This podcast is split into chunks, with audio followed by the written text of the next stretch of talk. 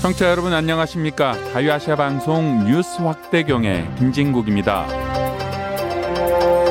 러시아가 우크라이나를 침공한 전쟁을 일부에서는 드론 전쟁이라고 부르는 만큼 무인 비행체의 군사적 중요도가 커지고 있습니다.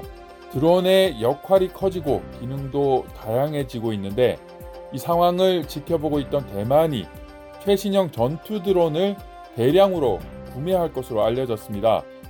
중국을 견제한 행보인데 한반도에도 나비 효과에 영향을 줄 수 있다는 분석입니다. 5년 만에 돌아온 아시아의 스포츠 대축제에 북한이 일주일 만에 노골드에 부진해서 깨어났습니다. 중국 항저우에서의 북한의 경기를 종합합니다. 가주국방 네트워크 이희루 사무국장과 살펴봅니다. 대만이 신형 전투 드론을 대량으로 구매할 계획이라고요? 네, 많은 외신들이 지금 진행되고 있는 우크라이나 전쟁을 드론 전쟁이라고 부르고 있습니다. 그만큼 드론의 역할이 커지고 기능도 다양해지고 있는데 이 상황을 계속 지켜보고 있었던 대만이 최근에 큰 결단을 했습니다. 대만이 지난주에 튀르키예의 한 작은 방산업체하고 신형 전투 드론 도입 계약을 체결했습니다. 이 튀르키예 회사가 만든 자칼이라는 드론인데 이 대만은 1차로 160대를 기술 도입 형태로 구매해서 대만 현지에서 조립 생산하기로 했다. 이렇게 발표했습니다. 기술 도입 현지 생산이라는 것은 대만의 생산 시설을 만들어 놓고 앞으로 대량으로 이것을 찍어내겠다. 이런 의미인데요. 이 드론은 최대 이륙 중량이 155kg 정도, 굉장히 작습니다. 작은 드론인데 수직 이착륙이 가능하고 어지간한 자동차보다 훨씬 빠른 시속 160km 정도의 속도로 비행을 할 수 있습니다. 그리고 공중에서 채공하고 있다가 적이 나타나면은 내부에 탑재하고 있는 다목적 미사일을 발사를 하는데요.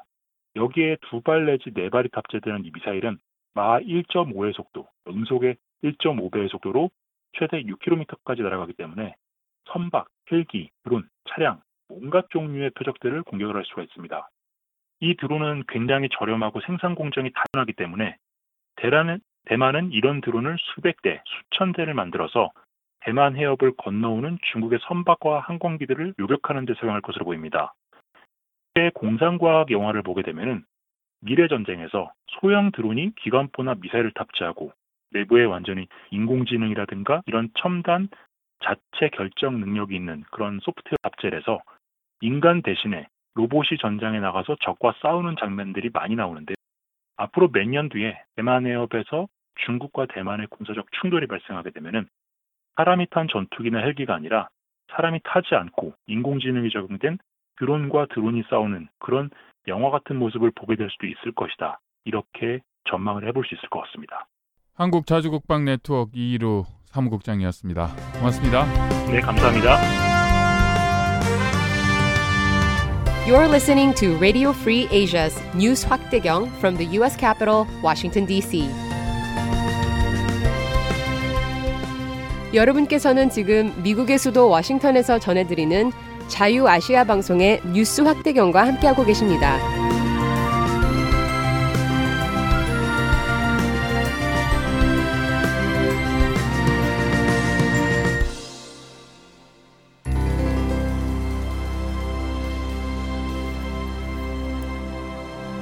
국제 종합대회에 5년 만에 돌아온 북한이 하루에 금메달 3개를 수확하며 메달 순위 중위권으로 치고 올라왔습니다.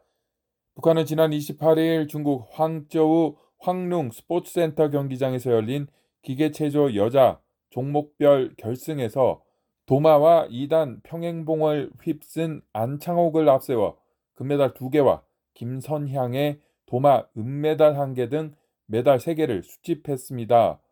이 앞서 사격 10m 러닝 타깃 단체전에서는 이번 대회 1호 금메달을 땄습니다. 북한은 금메달 3개, 은메달 5개, 동메달 4개로 메달 순위 19위에서 11호 9계단이나 올라섰습니다. 대회 첫날부터 최근까지의 북한 선수들의 아시안게임 활약상 보겠습니다. 5년 만에 돌아온 아시아인의 스포츠 대잔치 하계 아시안 게임이 지난 23일 중국 항저우에서 개막됐습니다. 코로나의 오랜 침묵을 깨고 3년 반 만에 국제 스포츠 무대에 복귀한 북한은 18개 종목 185명의 선수단이 참가한 것으로 아시안 게임 조직위 정보 사이트에 소개되어 있습니다. 대회 이튿날 이번 대회 첫 메달을 획득한 북한은 금메달 가뭄의 초반 분위기를 대회 막판 강세 종목을 통한 대반전을 기대하고 있습니다.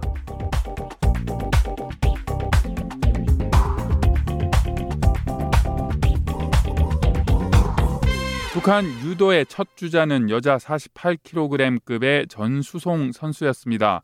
9월 24일 16강에서 대만 선수에 승리했지만 8강에서 카자흐스탄 선수에 패했고 이후 열린 패자 부활전에서 몽골 선수에 승리하며 메달 결정전까지 진출했지만 중국 선수에 패하며 시상대에 오르지 못했습니다.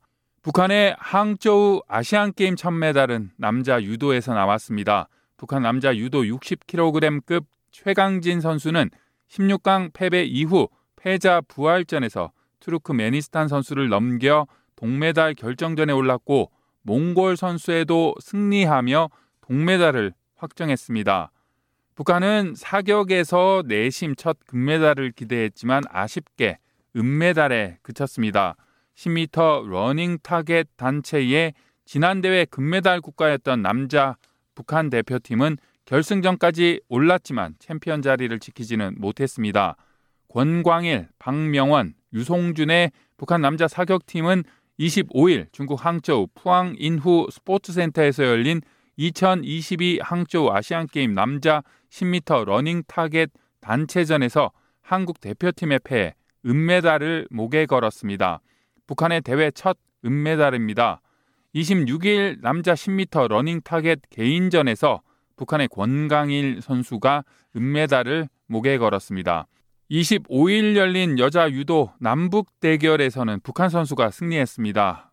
유도 여자 70kg급 16강전에 나선 북한의 문성휘 선수는 한국의 한희주 선수와 맞붙어 연장 대결에서 승리했습니다.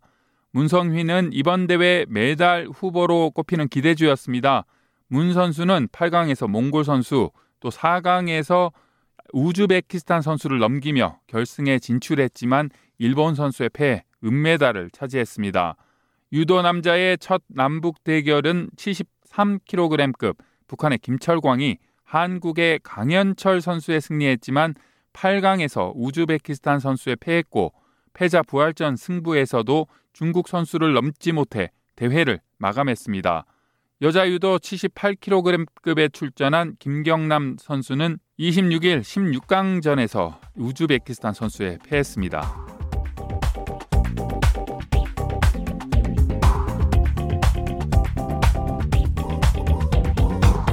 북한 남자 축구는 조혜선 3전 전승으로 16강행을 일찌감치 확정했고 아시아 최강 수준의 여자 축구도 오랜만에 국제 대결이 어색하지 않은 듯 이미 손에 쥔 8강 그 이상을 바라보고 있습니다.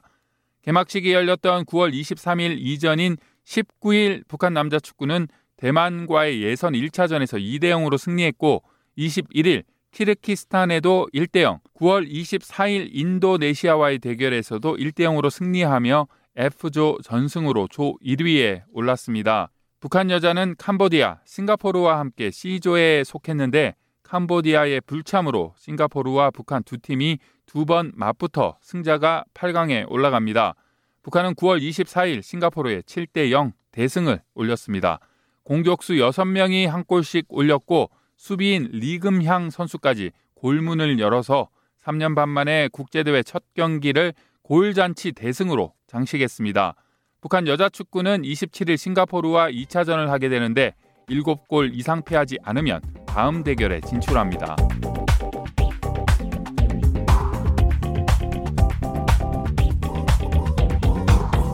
가장 가벼운 공으로 승부하는 탐구에서 자유아시아 방송의 뉴스 확대경 북소리 라디오 오늘 순서는 여기까지입니다.